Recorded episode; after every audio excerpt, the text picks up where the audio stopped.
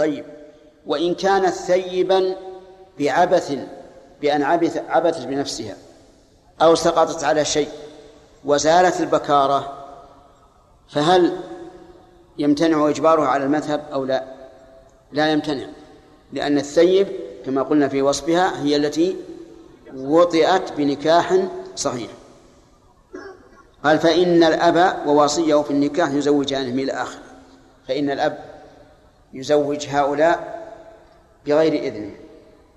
وقوله وصيه وصيه هو الذي أوصى إليه أن يزوج بناته بعد موته بأن يقول عند الموت فلان وصي في تزويج بناته. فهنا يكون هذا الوصي بمنزلة الأب. فيملك ما يملكه الأب كوكيله الذي وكله في الحياة. وهذه والصواب في هذه المسألة يعني وصية مسألة الوصي أن أن ولاية النكاح لا تستفاد بالوصية وأنه ليس للأب ولا لغير الأب أن يوصي بالولاية لأحد لأن لأن ولاية النكاح ولاية شرعية يرتبها الشرع وهذا القول هو الراجح والصواب وهو الموافق للنظر. أرأيت لو أن الرجل أوصى إلى رجل بعيد أن يزوج بناته وعنده إخوان. ألا يحصل في هذا مفسدة؟ بلى يحصل في هذا مفسدة. أن يقول الإخوان نحن أعمامهن ويأتي هذا الرجل البعيد يتولى تزويج بنات أخينا. ففيه مفسدة وفي أيضا إسقاط لحق شرعي رتبه الشارع. ولذلك يكون الولي الأقرب بعد موت من هو أقرب منه يكون وليا بدون وصية مما يدل على أن ولاية النكاح تستفاد بالشرع.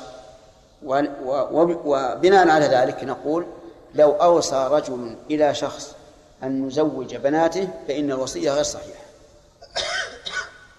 تلغى. فإن قال قائل الأب أدرى بمصالح بناته فلعله لم يجد في العائلة من هو كفر إما في أمانته وإما في معرفته. فأوصى نقول نعم هذا في الواقع تعليل جيد ولكن يقال إننا نلغي الوصية ثم إن كان في الأولياء الأقارب من هو أهل للولاية فذاك وإن لم يكن فالسلطان ولي من لا ولي له من لا ولي له. والقاضي ينصب وليا يختاره هو بنفسه ويكون هذا أبرأ للذمة. ولأن الذي يوصي إلى شخص ربما يكون هذا الوصي في حال حياة الرجل مستقيما وبعد أن يموت تتغير الحال. لكن مع ذلك إذا تغيرت حاله انفسخ انفسخت الوصية. على كل حال القول الراجح القول الراجح أن ولاية النكاح لا تستفاد بالوصية لأنها ترتيب شرعي.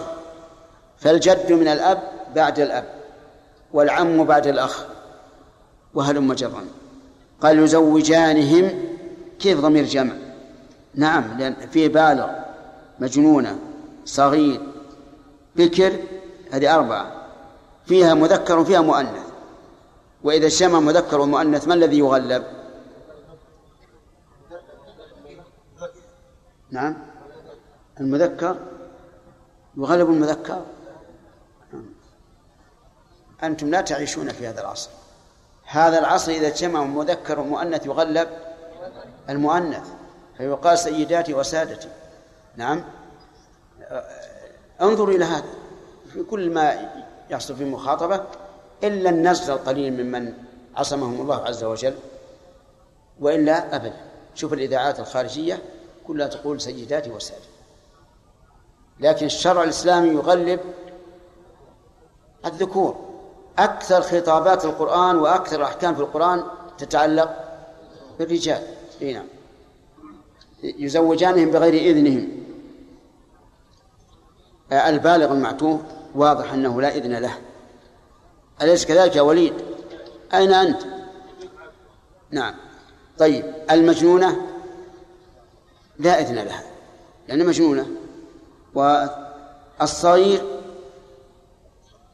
إن كان مراهقا فله إذن لأنه يعرف ما يضره وما, وما ينفعه. وإن كان صغيرا فنعم ليس له إذن. لكن هل نقول إنه يزوجه بغير إذنه؟ إذا كان مراهقا ويعرف ويأذن أو لا يأذن الصحيح لا. الصحيح أن الصغير إذا كان له إذن لا يزوجه أبوه. ووجه ذلك ظاهر. كيف يكرهه على امرأة لا تريده لا لا يريدها. وكيف يلزمه بالتزامات النكاح من مهر ونفقة وحقوق وهو لا لا يريد ذلك. والعجب أن بعض الناس وخصوصا في الأعراب يقول الرجل لابنه لا تتزوج إلا بنت عمك. فيقول لا أريده. يقول لا لا تتزوج إلا بنت عمك. أنا ما أعطيك ولا قرش حتى تزوج بنت عمك. هذا لا يجوز. وماذا تكون النتيجة إذا تزوج امرأة لا يحبها؟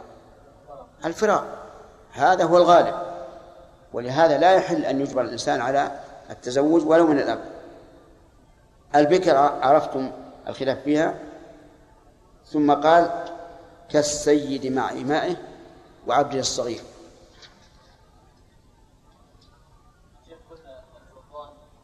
إيش؟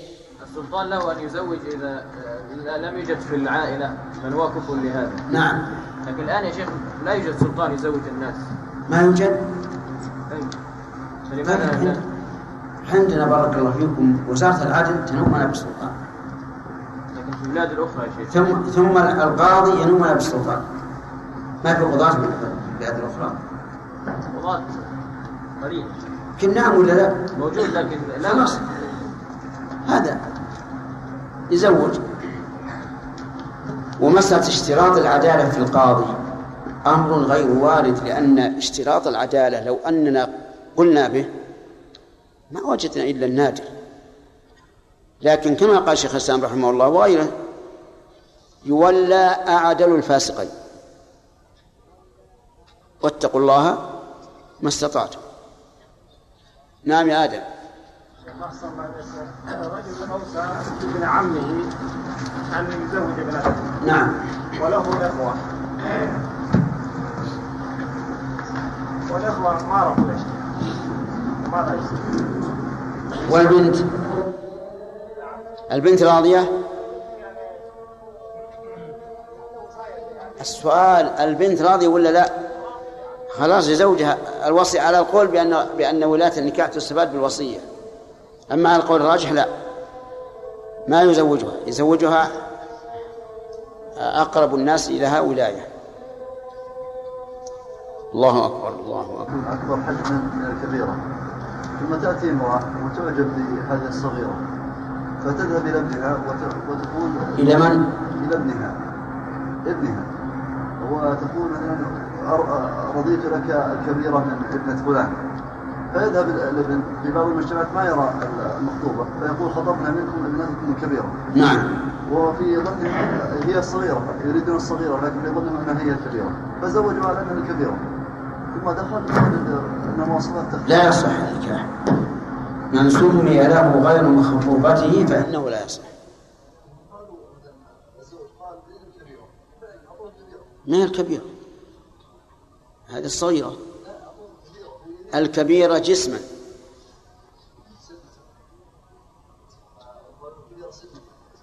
هم زوجوها كبيرة سنا وهو يريد الكبيرة جسما. هو يريد الكبيرة جسما وهي الصغيرة سنا. هذا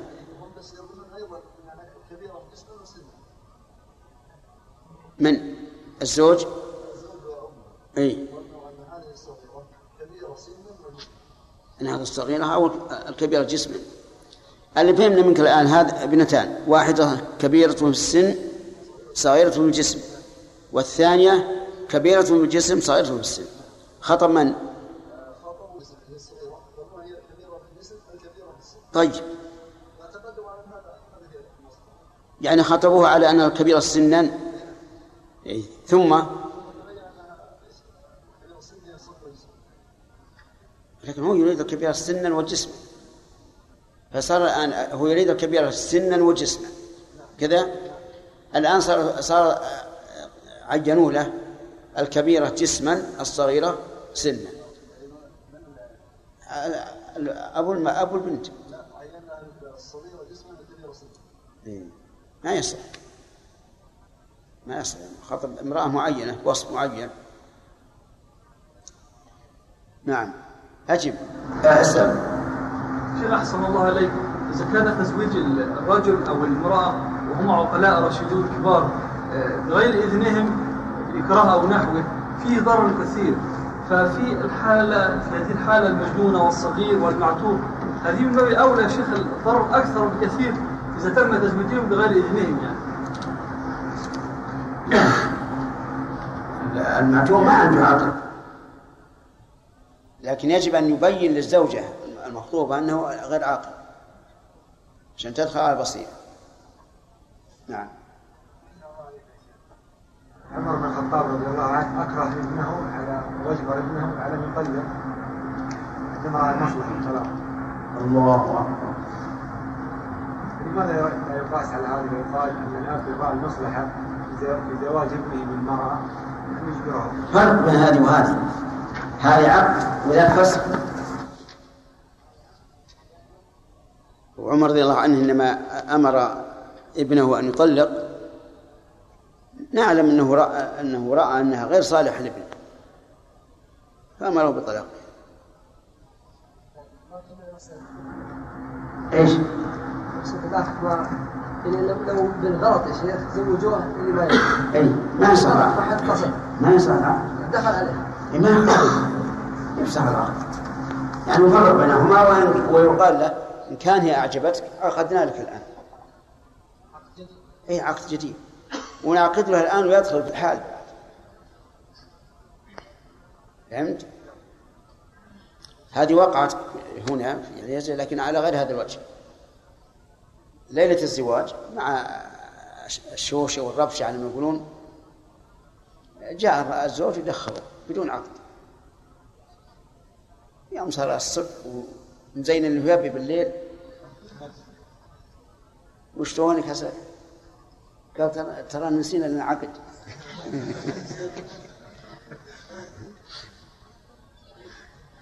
والله جولا من الضحى مر يعني شوشين جدا. قلنا هو راغب من البنت؟ قال هو راغب ما يحتاج. قلنا الحمد لله. الآن عقدها وتوكل. إي نعم. وكذلك قصة اللي وردت على أبي حنيفة تزوج رجلان أختين. فأدخلوا هذا الرجل على زوجة الثاني. كل واحد يدخلوه على زوجة الثاني. يوم نظروا ولا مشكلة. ناداها في الصباح على اسمها اللي هو خطأ. قالت هي بنت. هذه أختي. وكذلك الثاني. فذهبوا إلى أبي حنيفة. وش الطريق؟ قال كل واحد منكم راغب بالمرأة؟ قالوا نعم. قال كل واحد منكم يطلق زوجته ونعقد لصاحبه على على من دخل به واضح؟ ها؟ واضح. لأنه إذا طلقها قبل الدخول ليس لها عدة. فيطلقها ويعقد على طول للزوج الثاني. اللي دخل عليه وجامعه وهذه قد تغيب عند بعض الناس. يعني إنسان ينبغي له أن يكون على على ذكاء نعم. نعم. إيش؟ يشهدونه يشهدونه أن نحكي القضية ومسألة الإشهار وما إشهار ما بعد ما بعد وصلوا إلى إلى التحقيق. نعم. نعم. إيش؟ إي لابد إلا ما استثني. نعم. لا. إذا كان مكره بأن قيل تزوج هذه وإلا حرمناك من الوظيفة أو حبسناك أو ضربناك ضربا مؤلما فلا يصح.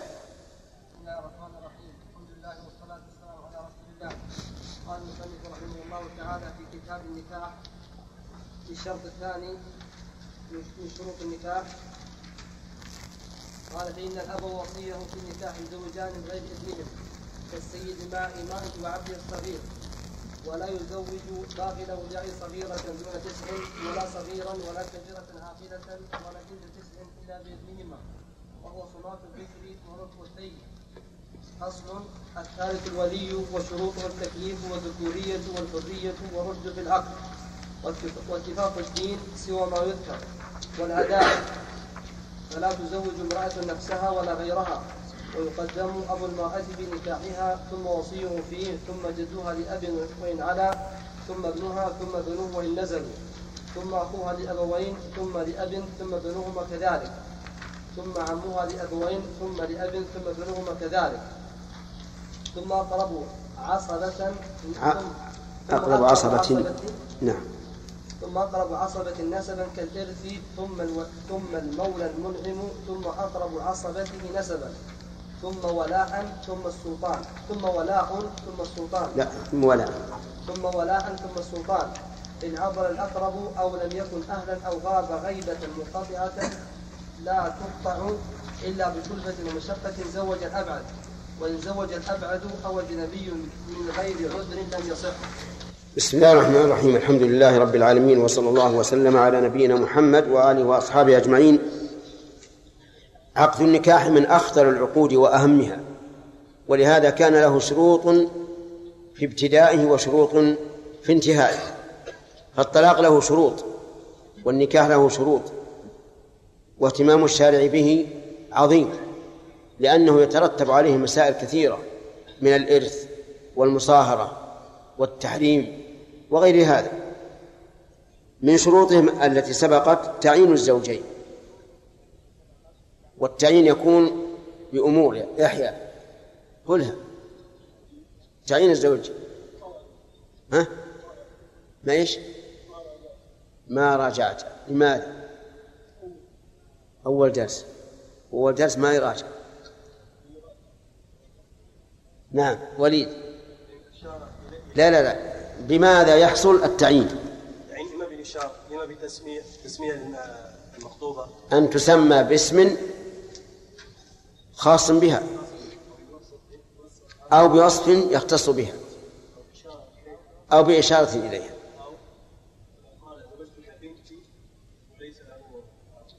نعم. ليس له غيرها. إذن أربعة أشياء. الاسم مثلا عائشة. زوجتك بنتي عائشة. وليس له بنت أخرى اسمها عائشة. فإن كان له بنت أخرى اسمها عائشة لازم أن يبين فيقول عائشة الفقيهة عائشة الكبيرة عائشة الجميلة وما أشبه ذلك. يعينها بوصف تتعين به. آه، الصفة بأن يقول زوجتك بنتي الطولة أو آه، القصيرة أو ما أشبه ذلك. الثالث ثالث الإشارة. يقول زوجتك بنتي هذه ويشير إليها. الرابع أن يعينها أن يقول زوجتك بنتي وإن لم يذكر علمية أو وصفية إذا لم يكن له غيرها. نعم. فإذا قال قائل ما الجواب عن قول صاحب مدين لموسى؟ إني أريد أن أنكحك إحدى ابنتي هاتين. نعم أنت. كيف؟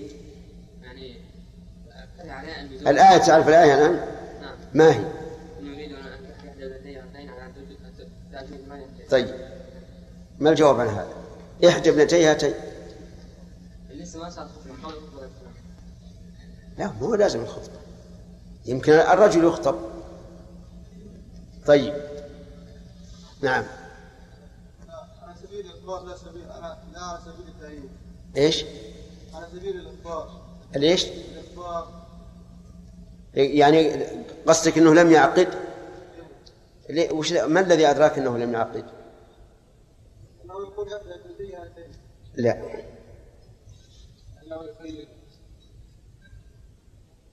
لكن هل هل هل حصل عقد ولا ما حصل؟ قال إني أريد أن أنكحك يعني فتخير. إيه اذا معناها لا منا يعني لا يعارض ما ثبت في شريعتنا من التعيين لأنه قال أريد أن أنكح. إحدى المتين فإذا اختار أنكحه إياه. واضح؟ إذا لا يعارض ما ثبت في شريعتنا من التعيين. ولو قدر أنه عارض فشرع من قبلنا شرع لنا إلا إذا ورد شرعنا بخلافه طيب. آه، من الشروط الرضا. رضا من؟ رضا الزوج والزوجة. فإن أكره نعم. لا يصح. الدليل. نعم. لا تنكح الأيم حتى تستأمر ولا البكر حتى تستأذن. تمام. ولأن هذا العقد من أخطر العقود. فإذا كان الإنسان لو أراد أن يبيع آه، آه، آه، أن يبيع نواة من ماله فلا بد من رضاه فكيف بهذا العقد الخطير؟ طيب. يستثنى من هذا محمد؟ المذهب الصغيرة. ها؟ والبالغ المعتوق نعم. والبكر ولو كبيرة بكر ولو كبيرة مطلقا. انتبه. البالغ المعتوق طيب. والصغير والمجنونة. نعم. والبكر. اي ما ولو بالغ ما يخالف. لكن مطلقا. ها؟ من خلاف. لا دعنا من الخلاف امشي على على كلام المؤلف وبعدين نشوف. يعني بشرط أن يكون المزوج أباه صح. البكر ما حد يجيب لها إلا الأب حتى الجد لا يمكن إجباره. أفهمتم؟ طيب. هذه المسألة وهي عدم اشتراط الرضا في البكر إذا كان المزوج أباها فيها خلاف بين أهل العلم والصواب الذي الذي لا شك فيه أنه لا يجوز أن يزوجها بغير رضاها ولو كان أباها. لعموم الحديث بل لحديث صريح في هذا. البكر يستأمرها أبوها. هذا صريح في هذا في, الموضوع. والقياس أيضا يقتضي ذلك لأنه إذا كان أبوها لا يملك أن يبيع خاتما من خواتمها فكيف يملك أن يبيع ذاته؟ واضح جماعة؟ إذا لو زوج الأب ابنته بغير رضاها فالنكاح غير صحيح. ويجب التفريق بينهما. طيب. لكن بماذا يعلم رضا الزوجة؟ يلا محمود. نعم. لا هذا عند الاستئذان. هذا إذا استأذنها أبوها. فإن كانت بكرا فإذنها سماتها وإن كانت بالغة آه، ثيبا فلا بد من النطق لكن إذا أراد العاقد أن يعقد فبماذا يعرف رضا المرأة؟ إيه، بماذا؟ كلنا. بدل كل أعطنا واحد. آه يعني تقول حاضرة. أو أو كتبت بيدها أو نطقت بلسانه كذا؟ طيب. هل يكفي أن يشهد عليها شاهدان أنها أذنت؟ لأنه قد يكون المرأة غائبة. رهيب. يكفي؟ إذا شهد شاهدان أنها أذنت فتزوج. طيب. لو أنها أنكرت الإذن قالت لم آذن. نعم. هل تقبل؟ بعد أن تم العقد قالت إني لم آذن. أرسلت للقاضي أو للمأذون. قالت إن أبي زوجني وأنا لم آذن. لا لا ما وافقت. ولا ما, ما حضرت. نعم. يقبل قولها؟ نعم. يقبل قوله. لأن لأن الأصل الأصل الرضا إذا لا يقبل قولها الأصل عدم الرضا. ما لم يقم الأب أو الولي بين طيب. آه، لو ادعت هذا بعد الدخول. نعم. يلا قل. ما رفعت يدك؟ هي أنت. لو ادعت أنها لم تأذن بعد الدخول. تقبل أو لا تقبل؟ طيب. آه، من اللي يجاوب؟ لا اللي وراء. لا تقبل. كذا؟ صحيح. ولأنه لو فتح هذا الباب لكان كل امرأة يدخل عليها زوجها ولا ولا ولا ترضاه؟ تقول لم آذن. ولهذا قال العلماء يقبل إنكارها الإذن قبل الدخول لا بعد الدخول. نعم. آه، نمشي الآن في الدرس الجديد يقول المؤلف رحمه الله لث نعم. والبكر ولو مكلفة يعني أنه لا يشرط رضاها بشرط يأتي. قال لا الثيب والثيب هي من زالت بكارتها. وهل يشترط أن تزول بكارتها بوطء حلال أو مطلقا؟ الصواب أنه لا بد أن تزول بكارتها بوطء حلال لأن الوطء الحرام لا يحصل به الإحصان. وإذا كان لا يحصل به الإحصان فلا تحصل به الثيوبة التي تجعلها مالكة لنفسها. قال فإن الأب ووصيه في النكاح يزوجانهم بغير إذنهم. نعم. فإن الأب خاصة. دون الجد. يزوجانهم أي يزوج يزوجان ونعم. ووصيه في النكاح. وصيه في النكاح هو الذي وكله أن يزوج من له الولاة عليه بعد موته. هذا الوصي. نعم. أخذناه طيب ما, ما, ما في مشكلة. وأما الوكيل فهو الذي يأذن له أن يوكل في حال في حال حياته قال يزوجانهم بغير إذن وسبق أن قلنا إن الصواب أن ولاية النكاح ولاية شرعية لا تصح بالوصية. فلو أوصى الرجل شخصا وقال يا فلان أنت وصي على تزويج بناتي ثم مات والبنات الآن لهن أخ إخوة قد تمت فيهم الشروط فمن يزوج البنات؟ على المذهب يزوجهن الوصي وعلى القول الراجح لا بل بل يزوج الولي وهم الإخوة.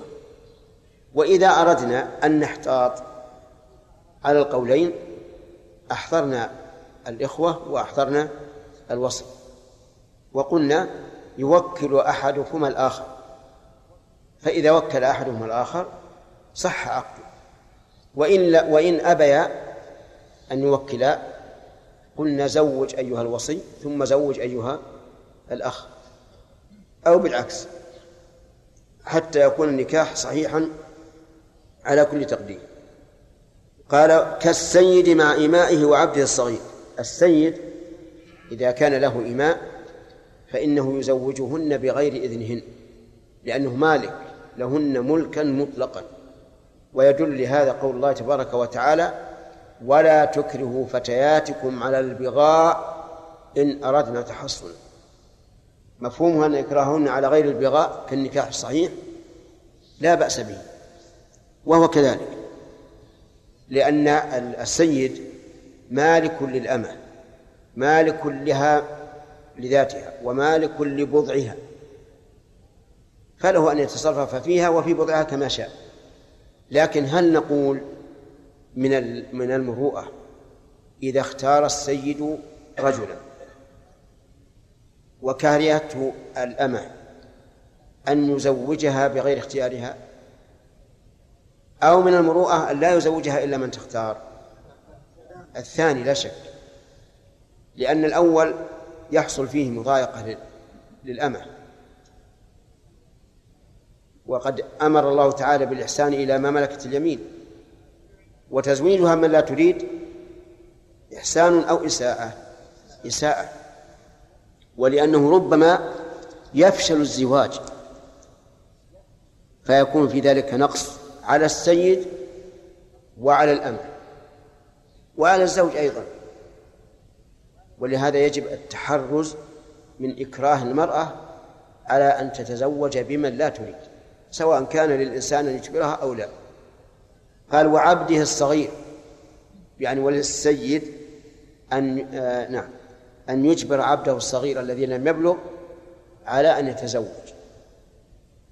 يعني مثل أن يكون له ثلاثة عشرة سنة أو أربعة عشرة سنة أو في الخامسة عشرة سنة. ويقول يا عبدي تزوج. تزوج؟ يقول لا ما أريد الزواج. يجب. كذا. وش فائدة السيد؟ فائدة السيد إذا كان عنده إيمان. والإيمان اللي عنده ما ما حد خطب. وهو لا يريد أن يتسرهن. وعنده هذا العقل. هنا إذا أجبره يستفيد. أو لا؟ يستفيد. لأنه آه، إذا جامع فقد يحصل الإنزال الذي فيه الحمل ويكون بلوغه بعد أن عقد النكاح. بعد أن عقد النكاح وعقد النكاح إذا كان صغيرا فإنه لا بأس به. فالمهم أن العلماء رحمهم الله يذكرون الحكم أما الصور قد تكون نادرة وقد تكون متعذرة. ألم تعلموا أنهم يقولون في باب التعصيب إذا هلك هالك عن بنت ابن وابن ابن ابن ابن ابن. متى يجي هذا؟ كم يصل يصل الميت بالنسبة لابن النازل؟ نعم. جد الأجداد. فالحكم غير الصورة. يعني أن العلماء رحمهم الله قد يذكرون الأحكام وإن كانت الصور نادرة. فالصورة التي ذكرتها بالنسبة لتزويج السيد لعبده الصغير هي نادرة لكنها قد تقع. فكون نعرف الحكم ولو للشيء النادر أحسن من كونه إذا نزلت النازلة ذهبنا نبحث عن حكم.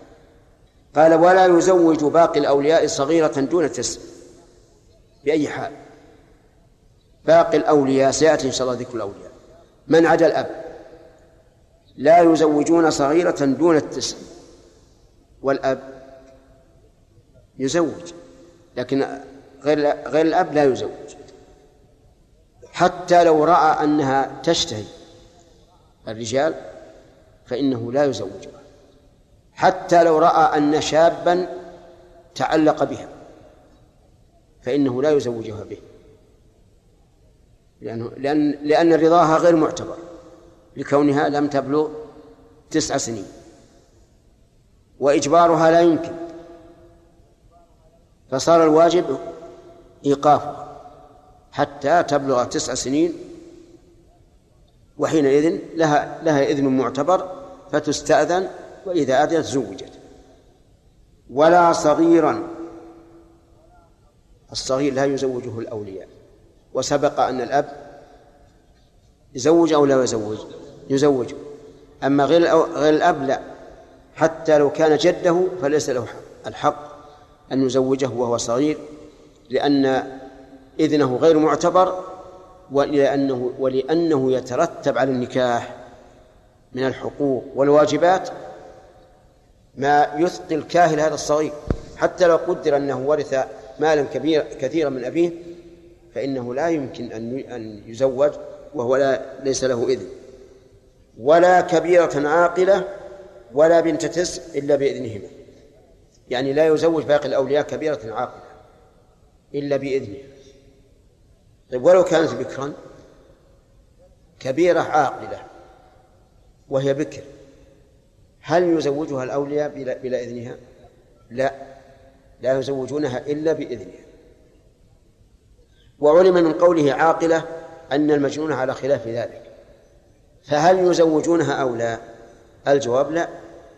لا يزوجونها إلا إذا رأوا منها اتباع الرجال والتعلق بهم وأنها محتاجة إلى إعفافها فحينئذ يزوجونها للضرورة. أما إذا كانت غافلة عن هذا الأمر فإنهم لا يزوجونها لأنه لا يزوجها إلا إلا من؟ إلا الأب. أو وصيه قلنا بذلك. و ولا بنت تسع إلا بإذنهما. طيب ودون التسع؟ لا يزوجونها يا جماعة. دون التسع لا أحد يزوجها إلا الأب. بنت التسع لها إذن معتبر. يزوجها باقي الأولياء بالإذن. وما هو الإذن؟ قال وهو صمات البكر أي سكوتها ونطق الثيب أي كلامها وقولها. فإذا جاء العم إلى بنت أخيه وقال يا فلانة وهي كبيرة عاقلة. قال يا فلانة إن فلانا خطبك وهي بكر فسكتت. يزوجها أو لا؟ يزوجها. سكتت يا أخوان. الله جوابكم. يا الله. نعم. يزوجها. لأن النبي صلى الله عليه وسلم سئل عن إذن البكر قال أن تسكت. يزوجها وإذا كانت ثيبا كامرأة تزوجت ومات عنها زوجها أو أو طلقها وخطبت فأراد عمها أن يزوجها فقال لها إن فلانا خطبك وسكتت. هل يزوجها؟ لا. لابد من النطق. أن تقول نعم. فإن كتبت بدون نطق أو أشارت بإشارة معلومة فهل يكتفى بها عن النطق؟ الجواب أما الكتابة فلا شك في هذا أنها تكفي. ودليل ذلك أن الله تعالى جعلها بمنزلة البينة. ففي حديث ابن عمر ما حق امرئ مسلم له شيء يوصي فيه يبيت ليلتين إلا ووصيته مكتوبة عنده. وقال تعالى يا أيها الذين آمنوا إذا تدينتم بدين إلى أجل مسمى فاكتبوه. فإذا كتبت نعم أرضى بهذا الرجل. زوجها. الإشارة بين بين. قد يقول القائل إذا كانت إشارة مفهومة واضحة اكتفي بها وقد يقال لا يكتفى بها لأنها قد تستحي أو تخجل أن تقول لا. فعلى كل حال إن قوي إن وجد قرينة قوية تدل على أن الإشارة بمعنى الإذن عمل بها. ولكن لاحظ يجب عند الاستئذان أن يذكر الزوج على وجه تقع به المعرفة.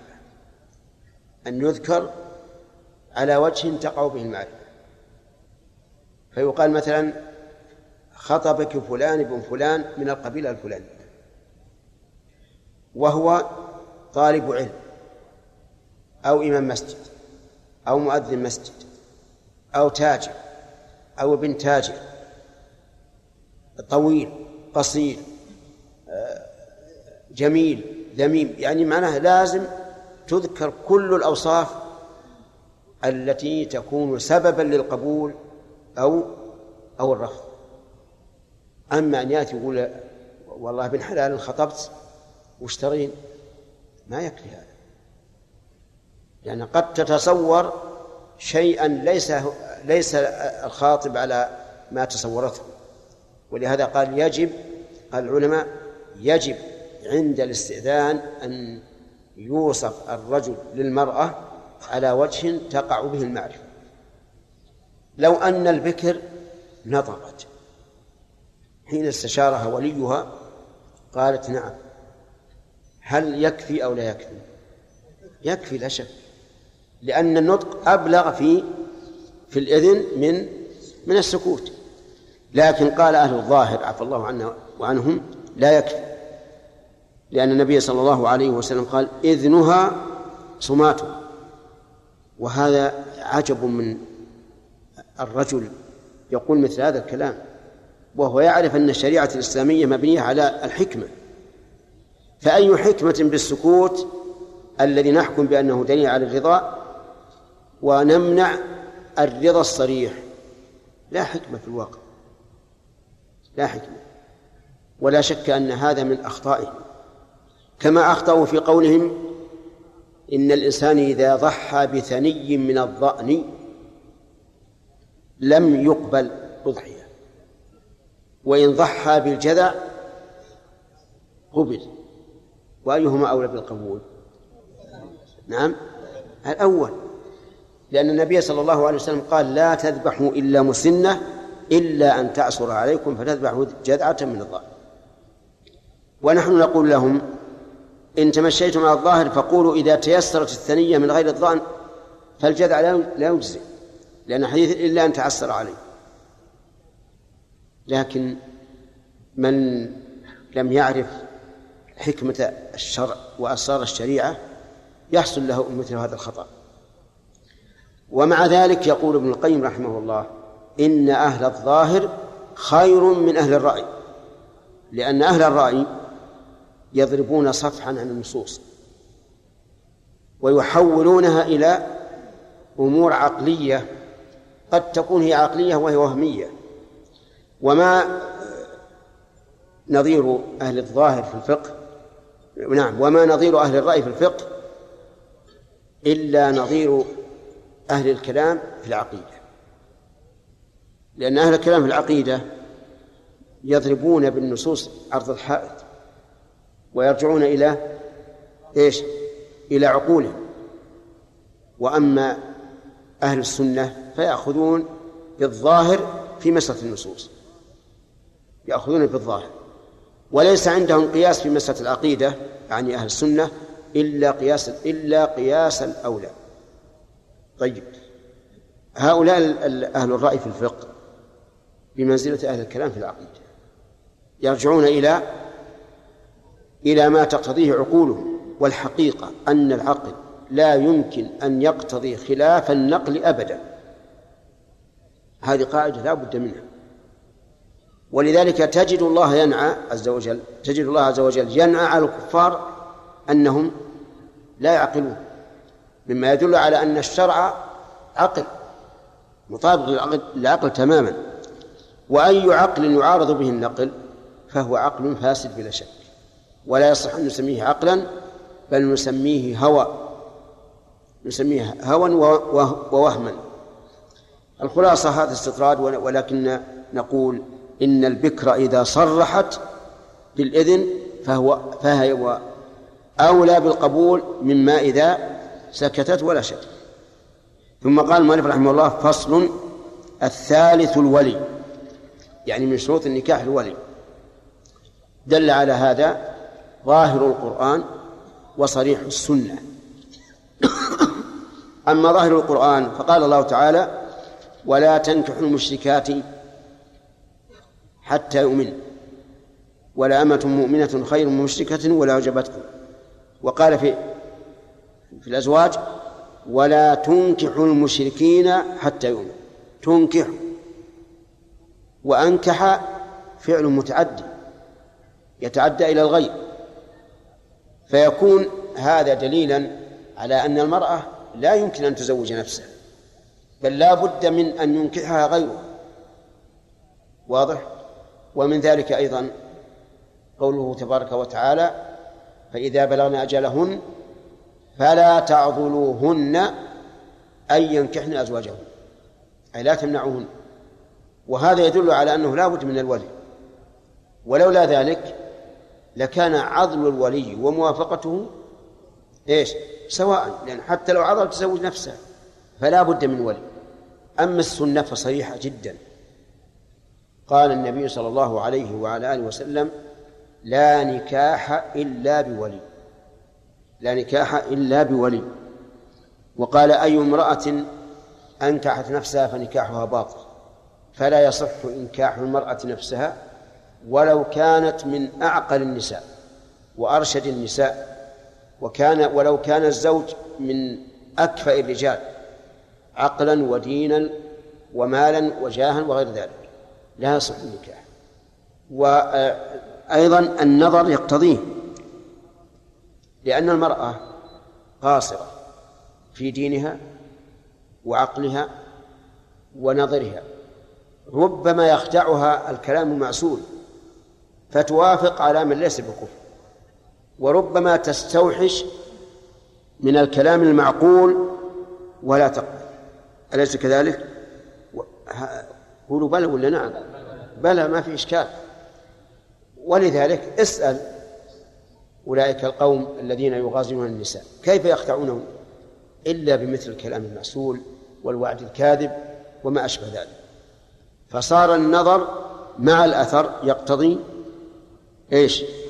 ألا يصح النكاح إلا بولي. يستثنى من هذا من هو أولى بالمؤمنين من أنفسهم. من؟ الرسول صلى الله عليه وسلم فإن له أن يتزوج بدون ولي وله أن يزوج مع وجود الولي. لقوله تعالى النبي أولى بالمؤمنين من أنفسهم عليه الصلاة والسلام. كما أن له أن يتزوج بالهبة بدون صداق قال الله تعالى في فيما أحل الله لرسوله وامرأة مؤمنة إن وهبت نفسها للنبي إن أراد النبي أن يستنكحها سبحان الله ما أبلغ القرآن. لم يقل إن إن وهبت نفسها للنبي فقط قال إن أراد النبي أن يستنكحها يعني كأن الله تعالى يقول لنبيه لا تخجل إذا وهبت إليك المرأة نفسها لا تخجل فتقبل على إغماض. بل الأمر راجع إلى إلى إرادتك. إن أراد النبي أن يستنكحها خالصة لك من دون المؤمنين. خالصة لك يعني محضا من دون المؤمنين. فالمؤمن إذا تزوج إذا وهبت امرأة نفسها له لا تص... لا تحل له. ولهذا كان قول الراجح من أقوال العلماء أن المرأة إذا اشترط الزوج عليها ألا مهر لها وتزوجها على هذا الشرط فالنكاح باطل. النكاح باطل. لأنه إذا إذا قبلت الشرط فمقتضاه أنها تزوجت بهبة. والمذهب يصح العقد دون الشرط ولها مهر مثلها. والصواب الذي اختاره شيخ الإسلام ابن تيمية أنه لا يصح النكاح أصلا لأن الله اشترط في حل من عدا المحرمات. أن قال أن تبتغوا بأموالكم فلا بد من مهر. إذن الولي شرط في صحة عقد النكاح إلا من واحد. من؟ النبي صلى الله عليه وسلم. والحقيقة أن استثناءنا إياه ليس لإثبات حكم المسألة انتهت توفي رسول الله صلى الله عليه وسلم. لكن لئلا يرد على قلب الإنسان إشكال. إذا مر عليه أن النبي صلى الله عليه وسلم كان يتزوج بدون ولي. فيقال هذا من من خصائص النبي صلى الله عليه وعلى آله وسلم. وشروطه شروط الولي؟ السؤال؟ طيب. قوله تعالى خالص الضمير يعود على الأي. إيش؟ لا لا ما هي المرأة. الحكم. يعني هذه القضية خالصة لك. نعم. إيش؟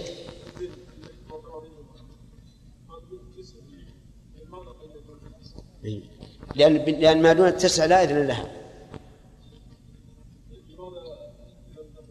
ها؟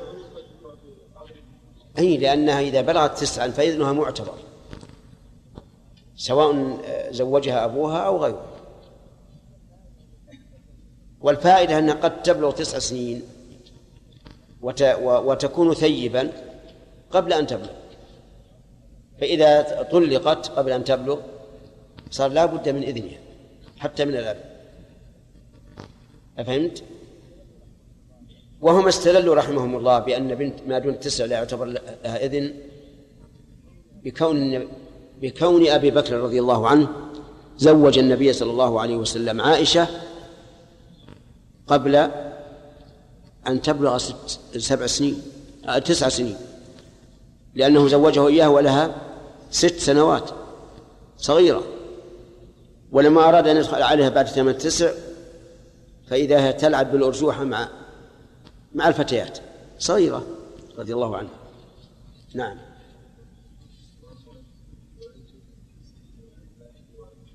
نعم. لا الكبير ما يملك هذا. ما يملك إجبار. نعم؟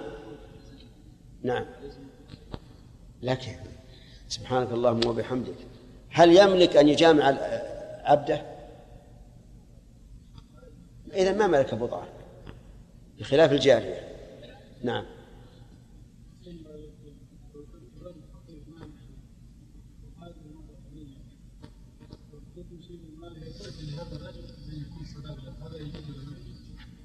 ماذا تقولون؟ امرأة غنية تحب هذا الرجل وهو فقير.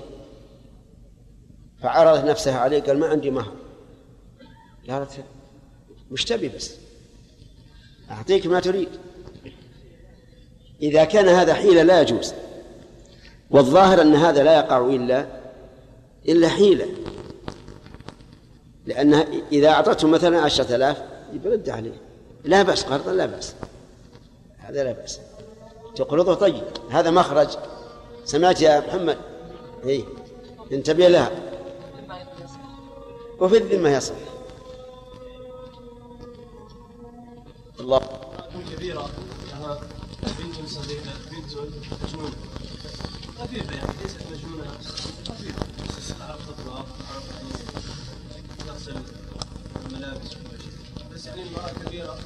يعني رفضت نعرف أن هذه البنت يعني ترغب في الزواج لكن المرأة أمها- الأم. أمها لا, لا تريد ذلك يعني قالت من يقوم بها من يقوم بها يعني لو زوجت هل يجوز؟ لا ما يجوز والحمد لله ال- ال- الأم من زوجها أمر تزويجها ليس إلى أمها مات ها؟ مات زوج المرأة ما لها ما لها أعمام ما لها إخوان. إذا قدر إن ما من أحد الحاكم القاضي. نعم.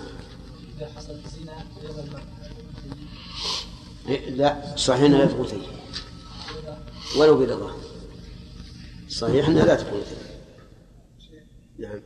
نعم يا سليم.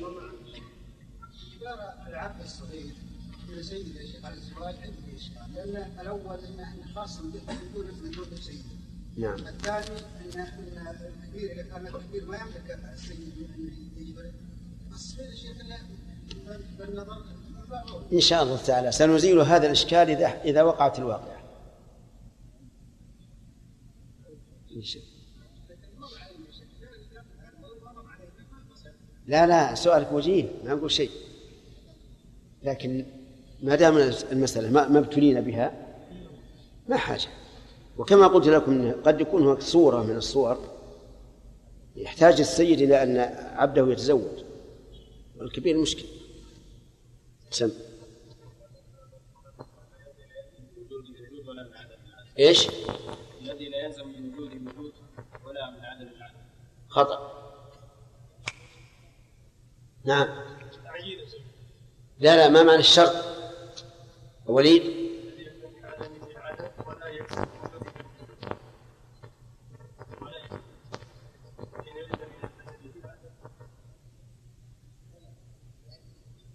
كذا. متأكد؟ ثابت. طيب صحيح؟ نعم. طيب ما هي الحكمة في وضع الشارع شروطا للعبادات وللمعاملات؟ نعم. تقويم الناس وانضباط الأحكام. تمام. لأنه لو لم يكن شروط بقت المسألة فوضى. طيب. بماذا يكون تعيين الزوجين؟ وأخص الزوجة بالإشارة. كيف بالإشارة؟ هو يعني يقول هذه البنت؟ تمام. سميها. باسم يختص بها. صار بكم؟ بأربعة نعم. أربعة قرون لو قال قائل ماذا بماذا تجيبون عن قصة موسى مع صاحب بدر نعم. يعني ليس عقد ولم يعقد له. يخبره أنه يريد زوجة ويكون إحدى ابنتين على على التخيير وإذا أراد أن يعقد لابد أن يعين تمام؟ طيب لو على فرض الجزاء على فرض أنه في الملة السابقة ملة موسى يجوز بلا تعيين. هل يكون دليلا؟ لا يكون دليلا. لأن من شرط كون شرعنا شرع من قبلنا شرعا لنا أن لا يخالف شرعا أن لا يخالف شرعا طيب. أحسنت. زوج رجل يلا وين رايح؟ ها؟ معنا رجل زوج رجلا كيف؟ أنت تسرح بعض الأحيان ها؟ أو لا يسلم أحد من الصرف طيب نعطيكم المسألة الثانية زوج رجل ابنته وهي قد تم لها تسع سنين أو مكلفة بدون رضا فما تقول؟ المذهب أن النكاح صحيح. والقول الثاني؟ أيهما أرجح؟ القول الثاني أرجح. طيب ما هو دليل رجحانه أنت. أي أنت؟ لا أنا أسأل عن الدليل لا عن التعليل. نعم. ما تستطيع أن تأتي بالدليل بلفظه. البكر ولا الثيب تستعمل طيب. لو قال لك قائل هذا عام فيستثنى منه الأب. أن الأب يستأذنه أبوها طيب. أحسنت. تمام. ومن النظر عقيلي الدليل من النظر.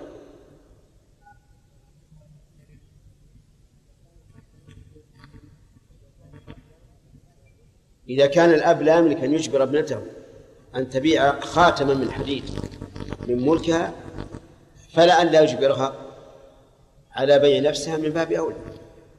طيب بارك الله فيك.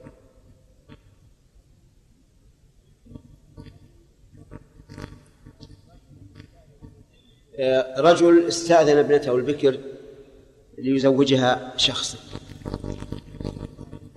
فقالت نعم أرضى به. ونعم الرجل هو.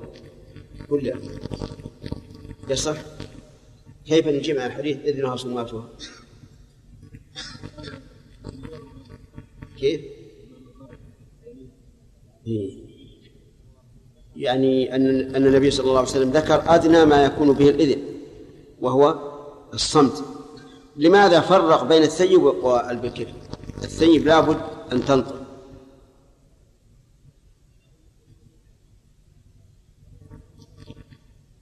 كأن سليما يدري.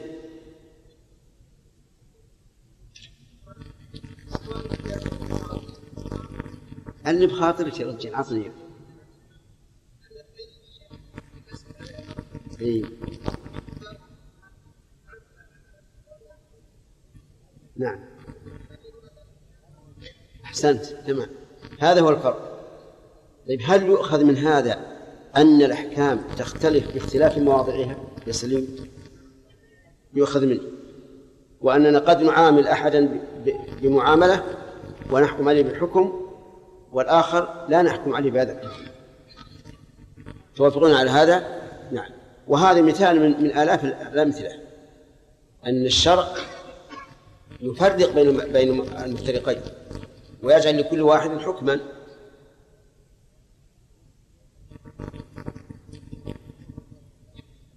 من الشروط الولي. وله دليل من القرآن والسنة. يلا عبد الله من القرآن؟ قوله تعالى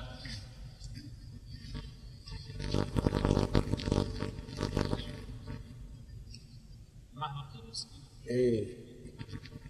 نعم. أنكحوا. أي زوجوا. طيب أحسنت. هذا دليل. في دليل آخر؟ فيما القرآن إحنا ذكرنا دليلين. ولم نذكر هذا الثالث الذي أتيت به وهو دليل لا شك. نعم فهد. ولا تنكحوا المشركين حتى يؤمنوا. طيب. دليل ثالث. بلغنا أجلهن فلا تعضلوهن أن ينكحن أزواجهن. طيب. بارك الله من السنة. فجر. نعم.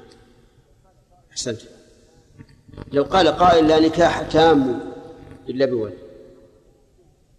وقال إن الخبر المحذوف فأنت تقدره لا نكاح صحيح وأنا أقدره لا نكاح تام.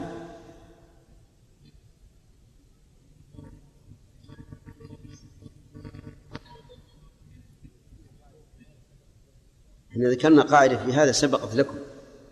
ما هي؟ الأصل في النفي أن يكون نعم.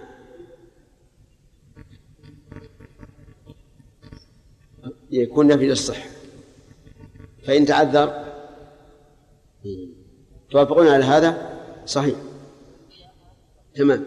إذا لا نكاح صحيح إلا بولي بارك الله فيك. المعنى يقتضي هذا أيضا. يحيى يخدعها بالكلام المعسول والوعود الكاذبة وما أشبه ذلك. فتوافق.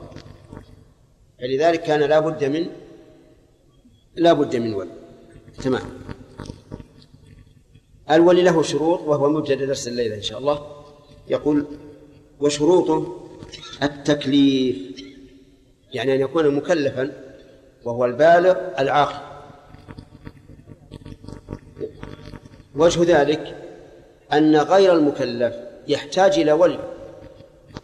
فإذا كان هو بنفسه يحتاج إلى ولي فلا يصح أن يكون هو ولي لغيره. ولأن غير المكلف إن كان مجنونا فالأمر ظاهر أنه لا يصح أن يكون وليا لأنه لا قصد له ولا معرفة له بالأمور. وإن كان مراهقا فهو قد يكون عنده شيء من من معرفة الأمور ومن حسن التصرف لكنه لم يكمل الكمال الذي يؤهله أن يكون وليا. إذا التكليف يعني البلوغ وإيش؟ والعقل. طيب. الشرط الثاني الذكورية. أن يكون ذكرا. يعني من المعلوم إذا كانت الأنثى تحتاج إلى ولي فلا يصح أن تكون هي ولية لغيرها. فالأم مثلا لا تزوج البنت. والأخت الكبيرة لا تزوج الأخت الصغيرة. والسيدة لا تزوج أمتها. لاشتراط الذكورية. والذكورية مشروطة في كل ولاية. إلا ولاية تتعلق بالنساء فلا حرج أن تكون الولية امرأة. إذا لا يمكن أن تكون المرأة مديرة على مدرسة رجال. ويمكن أن تكون مديرة على مدرسة نساء. لا يمكن أن تكون وزيرة. في وزارة في وزارة الرجال لكن هل يمكن أن تكون وزيرة في وزارة النساء؟ نعم. الجواب نعم لكن لا يمكن الآن. يعني حتى وزارة النساء حتى إدارة النساء حتى رئاسة النساء لا بد أن يكون فيها إيش؟ ذكور. نعم. طيب. الذكورية. الثاني الحرية. الثالث نعم. الحرية بأن لا يكون مملوكا. فإن كان مملوكا لم يصح أن يزوج ابنته. فلو كان رجل عنده عبد عاقل بالغ يعرف الكفر ويعرف أحوال أحوال الناس فإنه لا يزوج ابنته. ويزوجها أدنى ولي إليه هذا ما ذهب إليه المؤلف رحمه الله وعلل ذلك بأن العبد مملوك لغيره و وليس له سلطان على نفسه فلا يمكن أن يكون له سلطان على غيره. ولكن هذا القول ضعيف. والصواب أنه لا تشترط الحرية ما دام العبد عارفا بمصالح النكاح وبأحوال الناس. ومن المعلوم أن احتياط العبد لابنته أبلغ من أن يحتاط لها عمها أو أخوها أو السلطان أو ما أشبه ذلك. فالصواب أن الحرية ليست بشرط. والعجب أنهم رحمهم الله قالوا إن المكاتب يصح أن يكون وليا فيزوج ابنته. لأن المكاتب انعقد فيه سبب الحرية وإن كان عبدا ما بقي عليه درهم أتعرفون المكاتب؟ هو الذي يشتري نفسه من سيده بأجل فما دام بقي عليه درهم واحد فهو رقيق لكن له أن يزوج بناته. فيقال هو عبد. فإذا صح أن يزوج بناته فليصح أن يزوجهن من ليس بمكاتب وهذا قوله هو الراجح. الشرط الخامس. أنت قلت الثالث قلت الرابع. قلنا الخامس قلت الرابع. التكليف بالغ عاقل الذكورية الحرية كم هذا؟ أربعة؟ طيب. الرشد في العقل نعم. أنتم عديتوه قبل قبل قليل اثنين. ما ما ما نختلف إن شاء الله. طيب يقول الرشد في العقد. يعني أن يكون رشيدا في عقد النكاح وذلك بأن يعرف الكفر.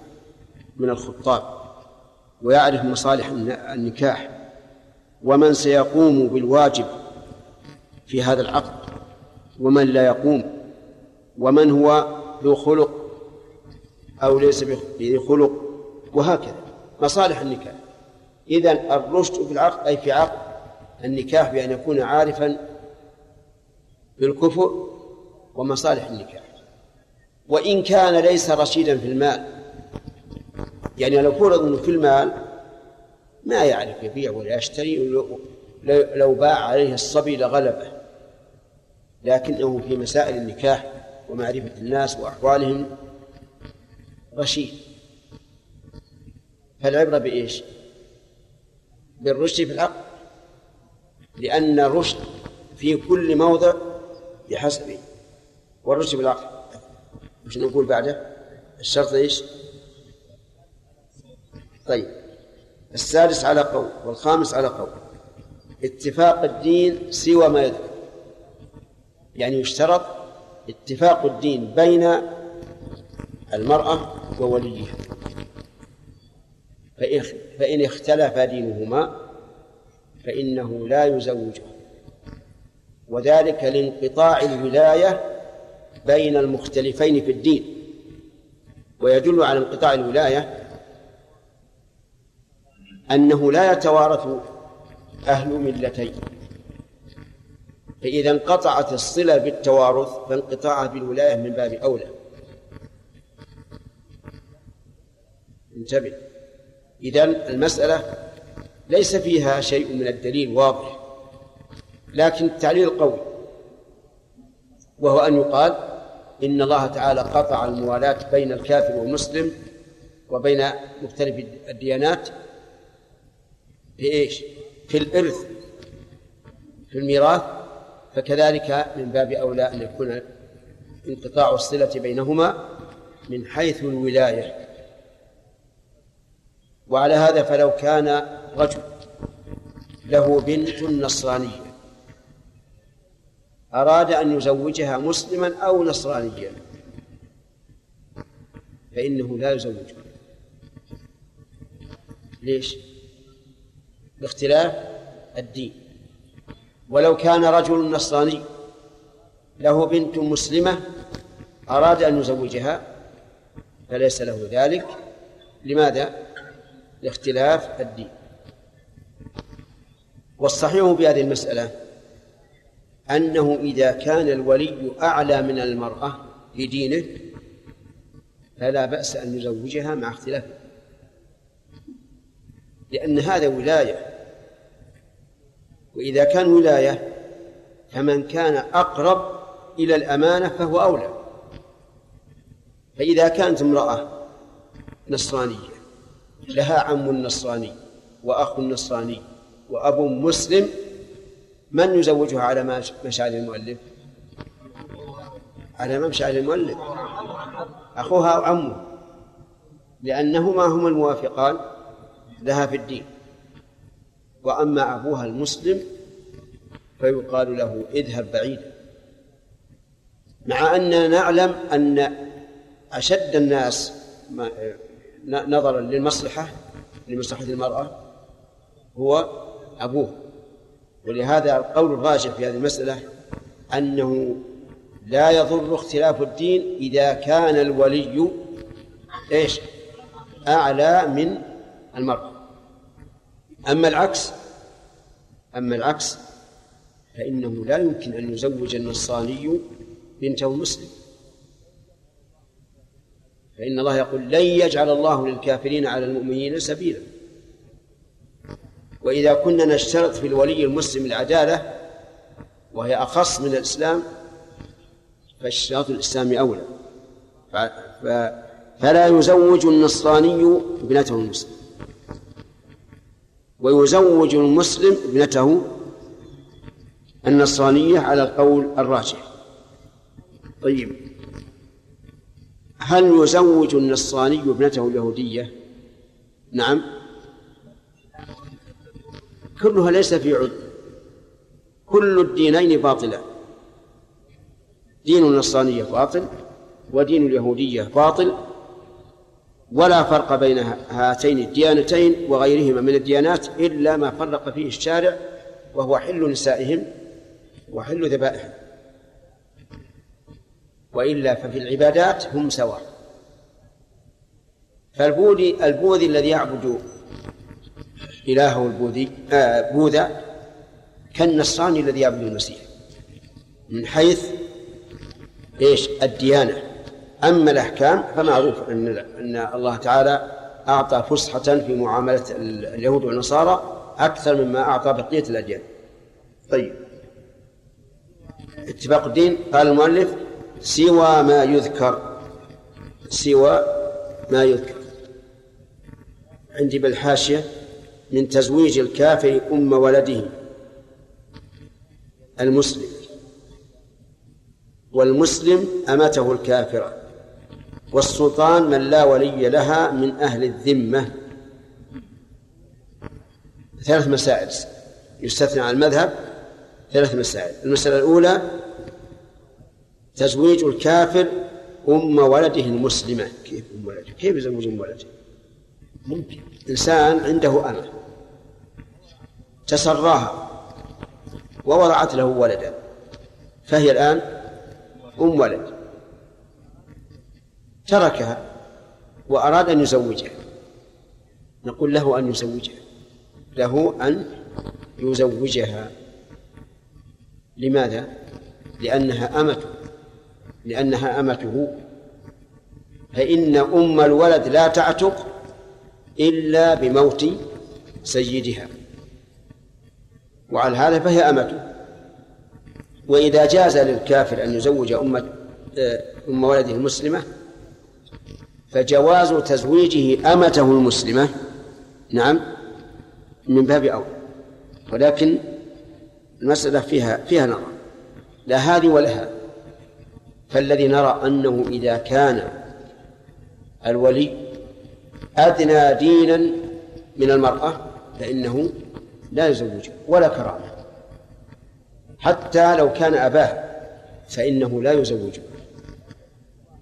وعلى هذا فالرجل الكافر النصراني إذا كان له بنت مسلمة لا يستطيع أن يزوجها أحدا لا مسلما ولا نصرانيا المسألة الثانية يقول المسألة الثانية المسلم نعم يزوج أمته الكافر.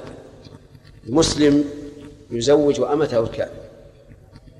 هذا أيضا جائز مع اختلاف الدين. وهو على ما قررناه ورجحناه من باب أولى لأنه أعلى منه. الثالث السلطان. يزوج من لا ولي لها من أهل الذمة. السلطان يعني حاكم الدولة أو حاكم الأمة تحت ولايته أناس من أهل الذمة وفيهم نساء. النساء اللاتي ليس لهن ولي من أهل الذمة يزوجهن من؟ السلطان وهو مسلم وهن كافرات. والتعليل في هذا أن للسلطان ولاية عامة على جميع رعيته فجاز أن يزوج كل واحد من من من, رعي كل امرأة من رعيته سواء كانت مسلمة أو كافرة بشروطنا لكن ما ذكرنا في الحقيقة هو الصواب.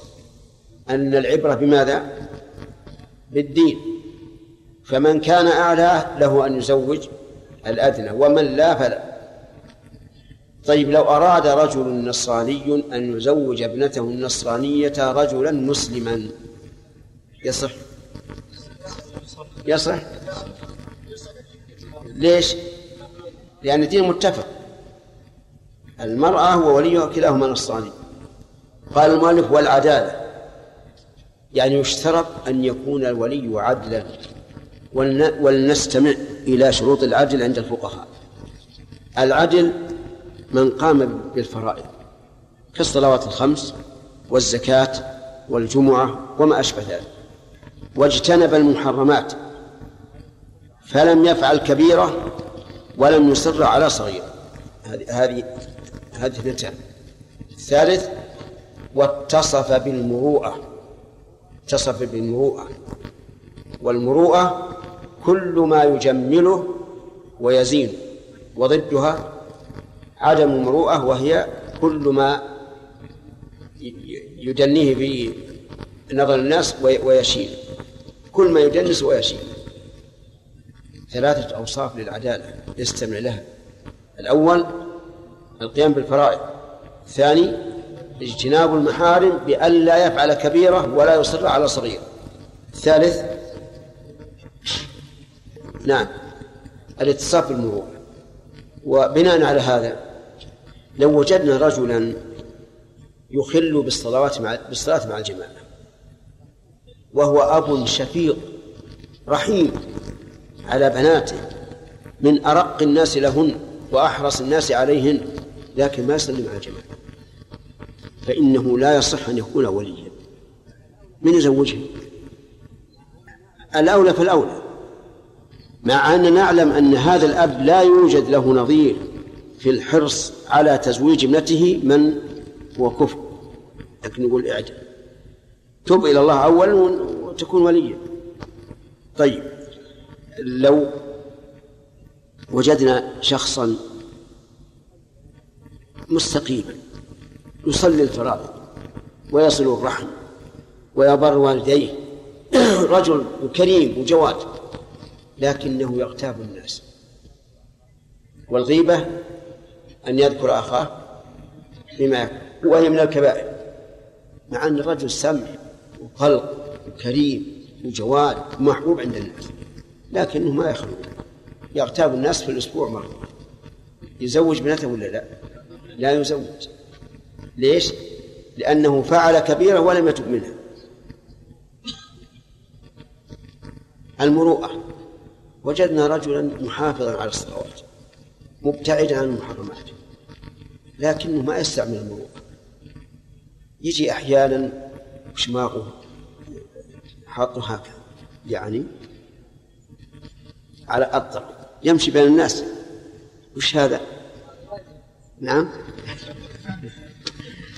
هذا لم يستعمل المروءة لم يستعمل المروءة مع أنه ما سوى شيء لكن فعل ما يوجب أن يتكلم الناس فيه فيجنسه عنده. يقول أيضا من مخالفة المروءة أن يأكل في الأسواق. رجل إذا أراد يتغدى طلع عند الباب وجاب غداه وقام يتغدى قدام الناس مروءة ولا غير مروءة؟ هذه غير مروءة. لكن في المطاعم المعتادة التي يعتادها الناس لو تغدى فيها هل هو مروءة ولا غير مروءة؟ لا يا أخوان. في التفصيل.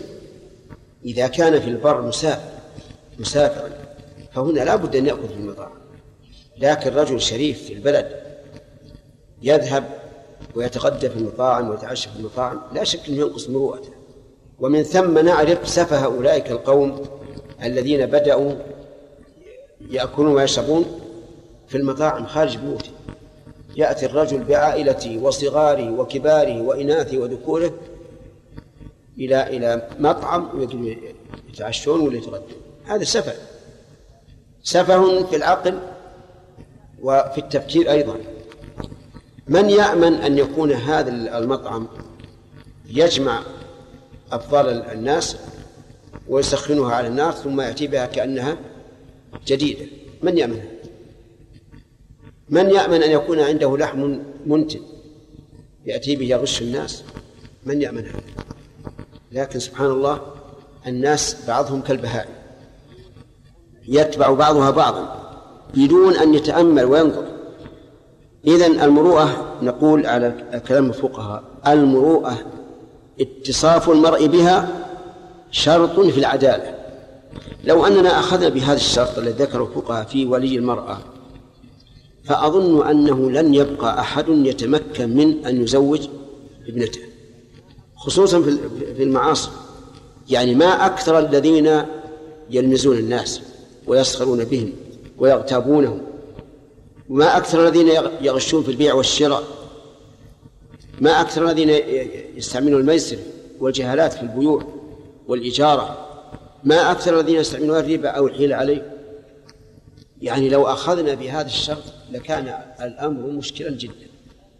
ولذلك الصواب في هذه المسألة أن لا نشترط العدالة ولكن نشترط الأمانة. بدل العدالة نقول الأمانة. أن يعلم أن هذا الرجل أمين.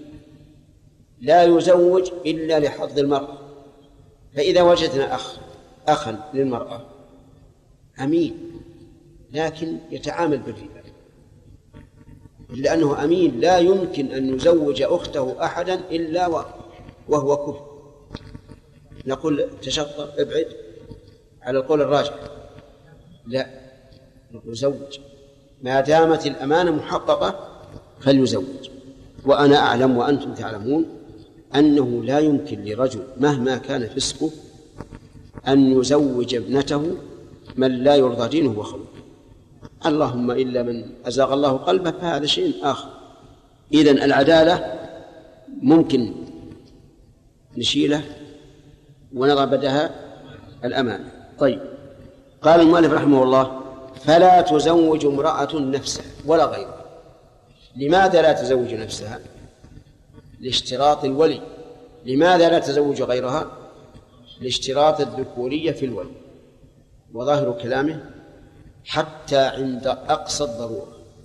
حتى عند أقصى الضرورة. لا تزوج.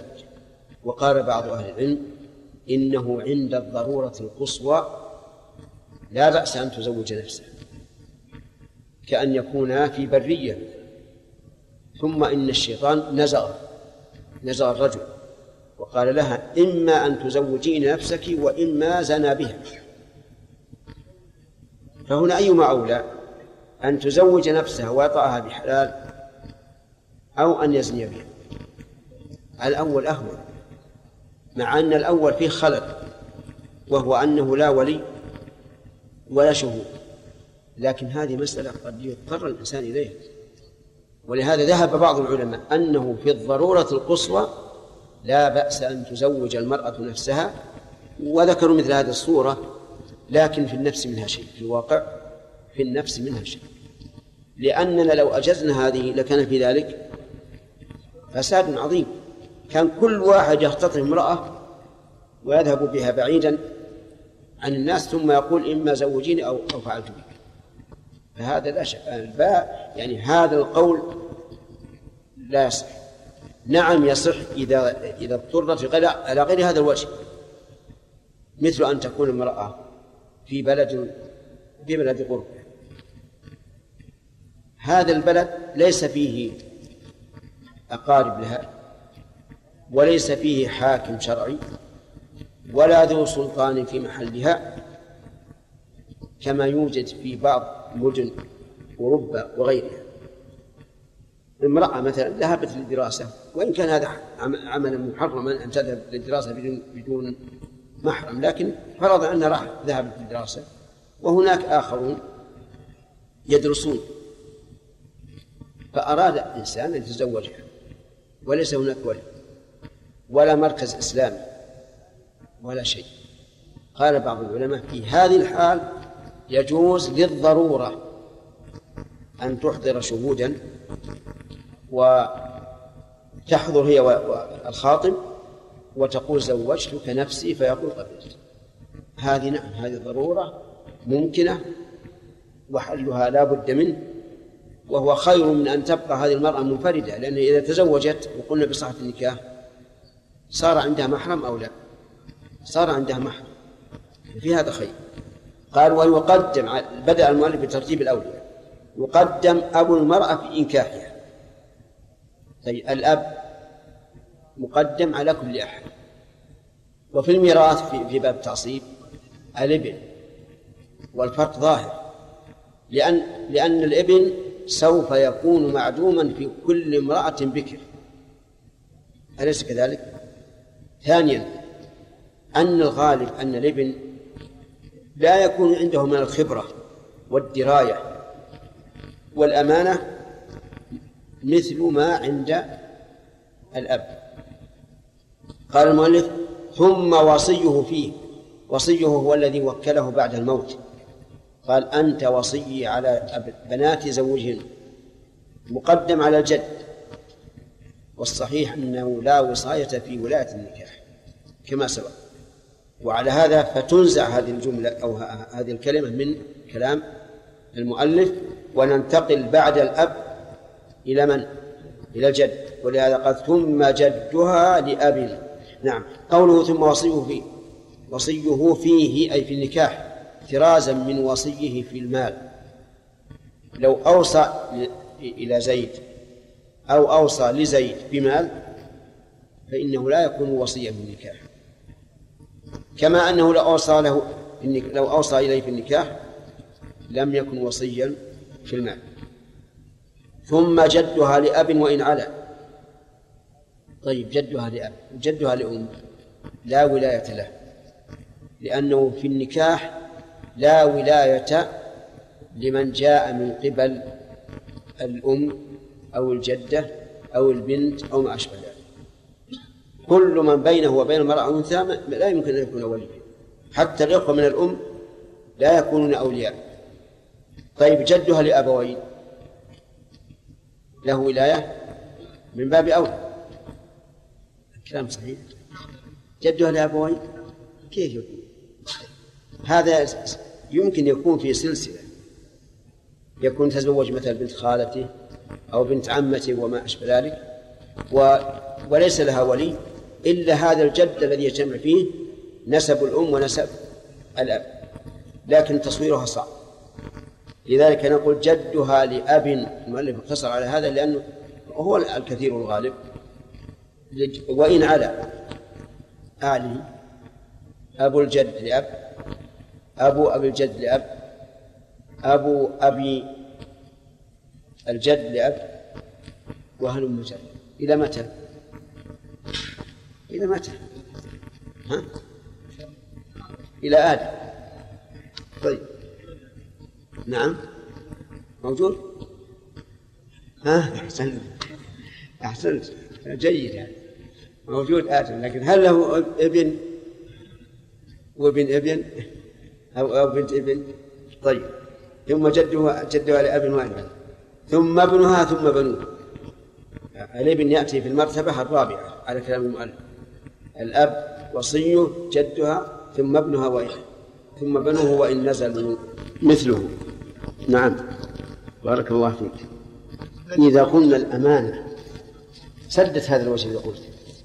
فإذا علمنا أن هذا الفاسق يميل إلى أن يزوجها